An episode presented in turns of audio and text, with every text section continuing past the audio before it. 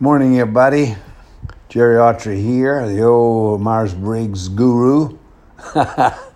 the I enjoy saying that, although I'm not doing much Myers Briggs, I don't get uh, many comments. I guess those who who who are on top of it uh, are involved with it enough that uh, you know they don't need any more explanation. But you can always use a little bit, as I can.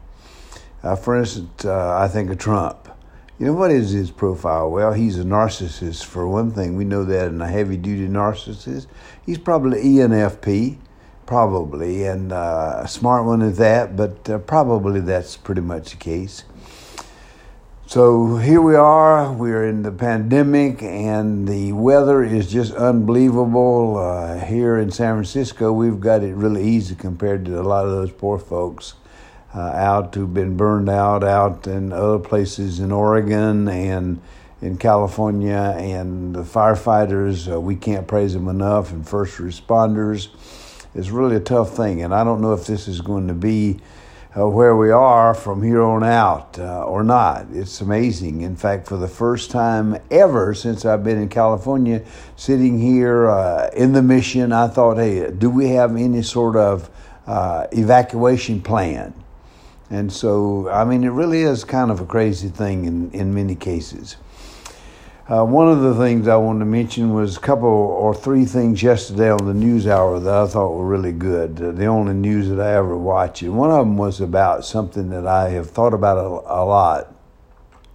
You know, I've had a, a difficulty forgiving guys like uh, uh Powell and others who went along with uh, our invasion of Iraq, which is, that we've discovered has been an absolute disaster in so many ways and has created problems in the Mid East, at least from my perspective, that we uh, had no concept was going to happen. I mean, truly, one of these uh, endless and senseless wars that could go on forever, and probably the Iraqi people would say would say, "Hey, we wish we had Saddam back." I'm not saying that, but what, what we came to realize is that that Powell and others who were on the kind of on the fence. Powell was the Secretary of State during that time.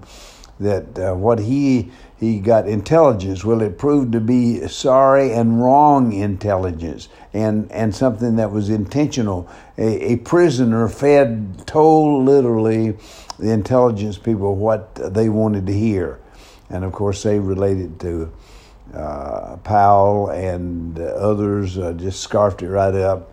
Guys like Cheney, he wanted to go to war, but but anyway, I've thought a lot about it. But this guy uh, on the news hour kind of dispel. He didn't dispel it at all, but he said that. Uh, uh, something uh, that that it was easy because many times prisoners they they're not going to they want the the torture which is terrible to stop, and so they'll say anything, and most of the time it has to be as or what they say is that which uh, uh, the people want to hear, not which is the truth, and so that's just kind of the way it is.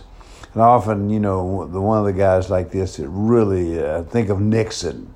You know, and of course, us Vietnam vets, we think in, in especially when Nixon came to office and he promised to end the Vietnam War. There were 6,000 uh, American GIs who were dead. Uh, just a few years later, Nixon was still there. There was like 30 or 58,000 uh, dead or uh, something like that. So gives you an idea of, of trusting politicians. Yeah, I hear you talking.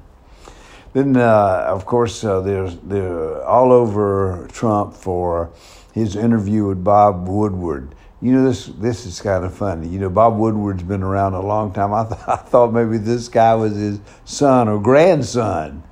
And so, first of all, why in the world would a guy like Trump uh, uh, let a guy like Bob Woodward that he know is going knows is going to zap him? Why would he uh, let him under any circumstances? I interview him.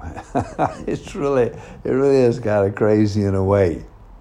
What it is, though, is Trump is such a narcissist. I mean, the, the concept from his perspective is that he is the only one who really knows anything and everything and the world revolves around him.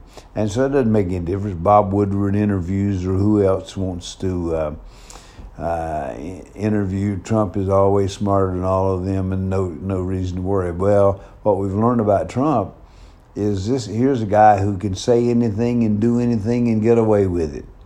Uh, in the old days, we we laugh with presidential candidates about uh, boxers or jockey shorts. I mean, that wouldn't even raise an eyebrow today. But I mean, it's really it's really kind of weird.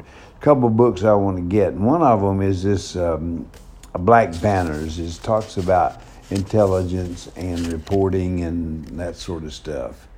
And um, uh, another one, though, I was really impressed with this guy from Netflix, who is really the founder and runs Netflix, and and his name is Reed Hastings. I mean, very humble guy who uh, really doesn't mind really answering direct questions. Very, very impressed with him. Okay, I've given you a few nuggets. Also, I did hear about this other guy um, from uh, Sandel. I want to check on that uh, book too. You know, maybe uh, read it. But anyway, hey, listen. Hope you have a good day. Uh, uh, stay out of the weather if you can. Uh, wear the heavy mask because a lot of stuff could get in your lungs out there you have to make a choice. You want to sit here and stay here and protect yourself, or you want to get out there and live life. Well, I mean, it's not one over the other. It's your choice. But God bless you and God bless America out here.